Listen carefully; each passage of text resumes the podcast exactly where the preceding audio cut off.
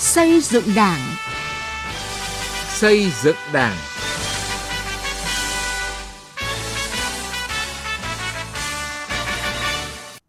Thưa quý vị và các bạn, chương trình xây dựng Đảng hôm nay, chúng tôi xin chuyển đến quý vị và các bạn những nội dung chính sau đây. Làm trong sạch bộ máy, củng cố niềm tin của nhân dân qua xử lý tham nhũng tiêu cực.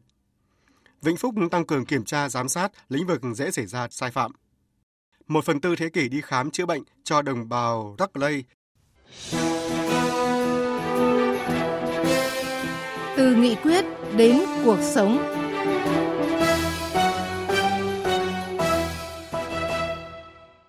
Thưa quý vị và các bạn, ngày 31 tháng 3 vừa qua, Ủy ban Kiểm tra Trung ương đã ra thông báo kết luận kỳ họp thứ 13, trong đó tiếp tục đề nghị các hình thức kỷ luật đối với các sai phạm của cá nhân tổ chức đảng trong một số vụ án được đưa vào diện Ban chỉ đạo Trung ương về phòng chống tham nhũng theo dõi. Điều này một lần nữa cho thấy sự quyết liệt của Đảng ta trong phòng chống tham nhũng tiêu cực, không có vùng cấm, không có ngoại lệ. Chính điều đó đã củng cố niềm tin của nhân dân đối với Đảng. Ghi nhận của phóng viên Nguyên Nhung. Hai năm qua, trong bối cảnh cả nước căng mình chống dịch, hàng vạn y bác sĩ, chiến sĩ công an, quân đội phải trực tiếp vào vùng dịch. Nhiều người hy sinh cả tính mạng để cứu đồng bào, thì một bộ phận cán bộ đảng viên thoái hóa biến chất đã buông lỏng quản lý, tiếp tay cho sai phạm. Chính vì vậy, thông báo kết luận kỳ họp thứ 13 của Ủy ban Kiểm tra Trung ương, trong đó tiếp tục đề nghị các hình thức kỷ luật đối với các sai phạm của cá nhân tổ chức đảng trong một số vụ án được đưa vào diện Ban chỉ đạo Trung ương về phòng chống tham nhũng, quản lý, khiến nhiều cán bộ đảng viên tin tưởng hơn vào sự kiên quyết của Đảng trong công tác phòng chống tham nhũng, xử lý vi phạm.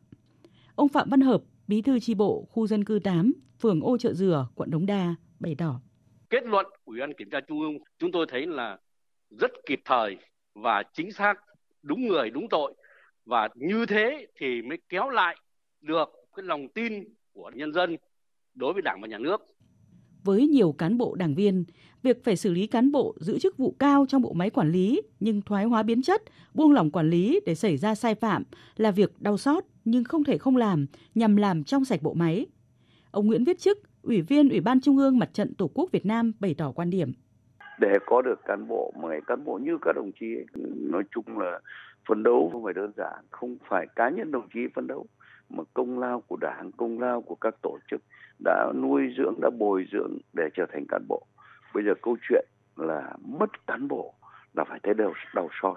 Nhưng mà cán bộ mà cứ hư hỏng thì mà không giải quyết thì nó còn mất nhiều hơn nữa. Thì dư luận xã hội cũng phải thấy phải xác định rất rõ. Thì nhưng mà đau xót vẫn phải làm. Nó giống như là phẫu thuật vẫn phải cắt bỏ những cái phần u sẽ có thể tác động gây cho một cái cơ thể nó bệnh tật. Chia sẻ quan điểm này, ông Lê Như Tiến, nguyên đại biểu Quốc hội nhấn mạnh. Tôi thấy là tôi rất là ủng hộ, khẳng định rằng là chúng ta phòng chống tham nhũng và tiêu cực, không có vùng cấm, không có ngoại lệ và không chừa một ai nếu như họ có những dấu hiệu về tham nhũng và tiêu cực các tầng lớp nhân dân, đảng viên và giới trí thức cũng bày tỏ mong muốn công cuộc phòng chống tham nhũng tiếp tục được đẩy mạnh để tập trung nguồn lực cho xây dựng, phục hồi kinh tế đã bị tổn thất đáng kể do đại dịch gây ra, tạo đà cho sự phát triển của đất nước trong tương lai, xây dựng niềm tin vững chắc của nhân dân vào Đảng. Phó giáo sư tiến sĩ Bùi Đình Phong, giảng viên cao cấp Học viện Chính trị Quốc gia Hồ Chí Minh phân tích. Cửa Trung ương làm quyết liệt rất cần thiết và tôi nghĩ là còn phải làm quyết liệt hơn nữa bởi vì như đảng ta và tổng bí thư đảng ta nói, nhiều lần nói rằng là cái gì mà dân cần, cái gì mà dân muốn, cái gì mà ta làm hợp đồng dân ta cứ làm. Thì bây giờ trong những cái điều mà dân cần, dân muốn và hợp đồng dân nhất ấy thì đấy chính là chống tham nhũng. Và tôi nghĩ phải làm mạnh hơn nữa, phải tìm ra nhiều cái cái gốc rễ hơn nữa. Thì ờ, không những là lấy được niềm tin của dân mà lại là một cái điều kiện để chúng ta xây dựng phát triển kinh tế hơn nữa. Bất cứ ai vi phạm pháp luật đều bị xử lý nghiêm minh. Điều này đòi hỏi các cơ quan tư pháp cần quyết liệt và thực sự liêm chính, bản lĩnh, công tâm, khách quan, công bằng như chỉ đạo của Tổng Bí thư Nguyễn Phú Trọng để làm trong sạch bộ máy và củng cố niềm tin của nhân dân với Đảng, với đất nước và dân tộc.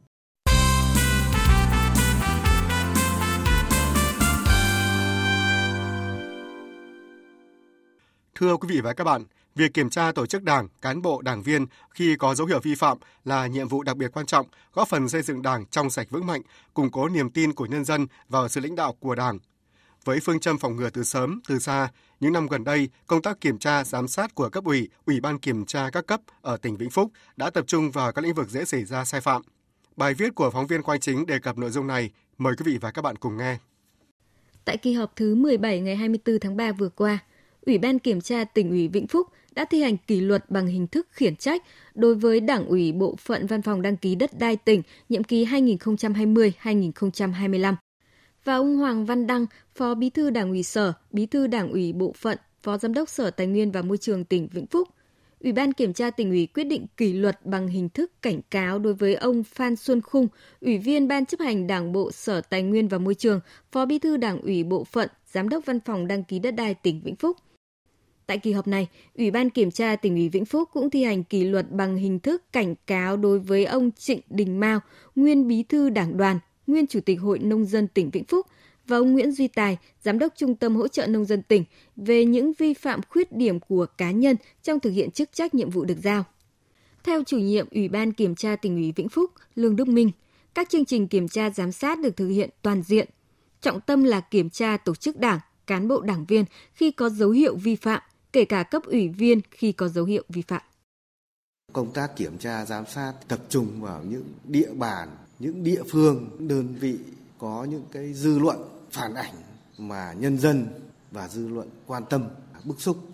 Nói chung là tập trung vào những nơi có vấn đề, thể hiện trên một số các cái vụ việc mà trong ờ, thời gian gần đây qua công tác kiểm tra, các giám sát, đặc biệt là nhiệm vụ kiểm tra khi có dấu hiệu vi phạm thì chúng tôi đã xem xét xử lý các cái tổ chức đảng, các cái đảng viên vi phạm có khuyết điểm trong việc thực hiện chức trách nhiệm vụ được giao thể hiện tại cái kỳ họp 17 vừa qua thì chúng tôi đã xử lý kỷ luật hai tổ chức đảng, 6 đảng viên.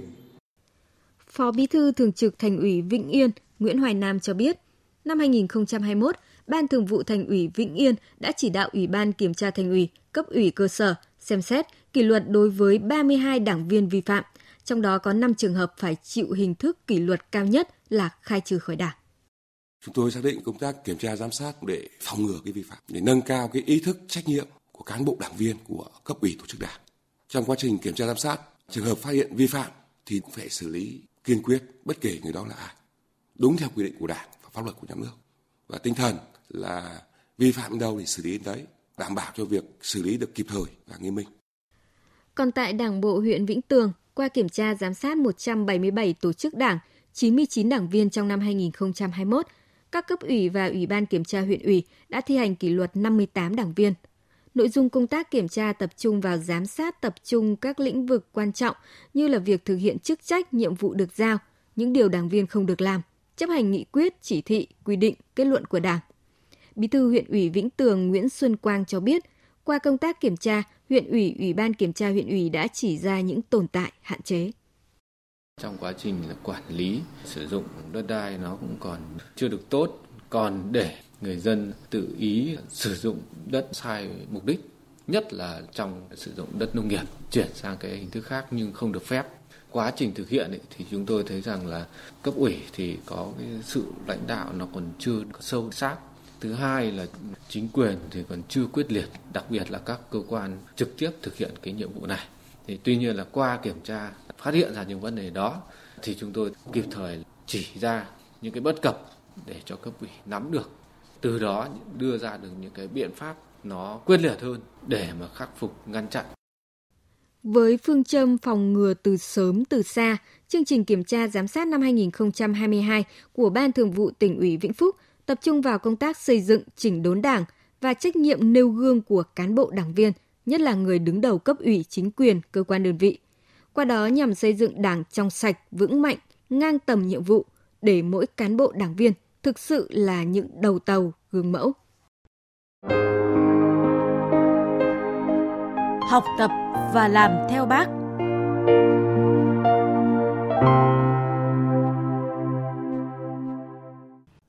Thưa quý vị và các bạn, từ một cậu bé người dân tộc Rắc Lây, Mẫu Văn Phi đã nỗ lực trở thành bác sĩ. Hơn 25 năm qua, ông lặn lội đến tận nhà bà con đồng bào dân tộc Rắc Lây để khám chữa bệnh miễn phí. Ông là người Rắc Lây đầu tiên ở tỉnh Khánh Hòa học và làm nghề bác sĩ. Hàng chục ngàn lượt người đã được ông chăm sóc sức khỏe.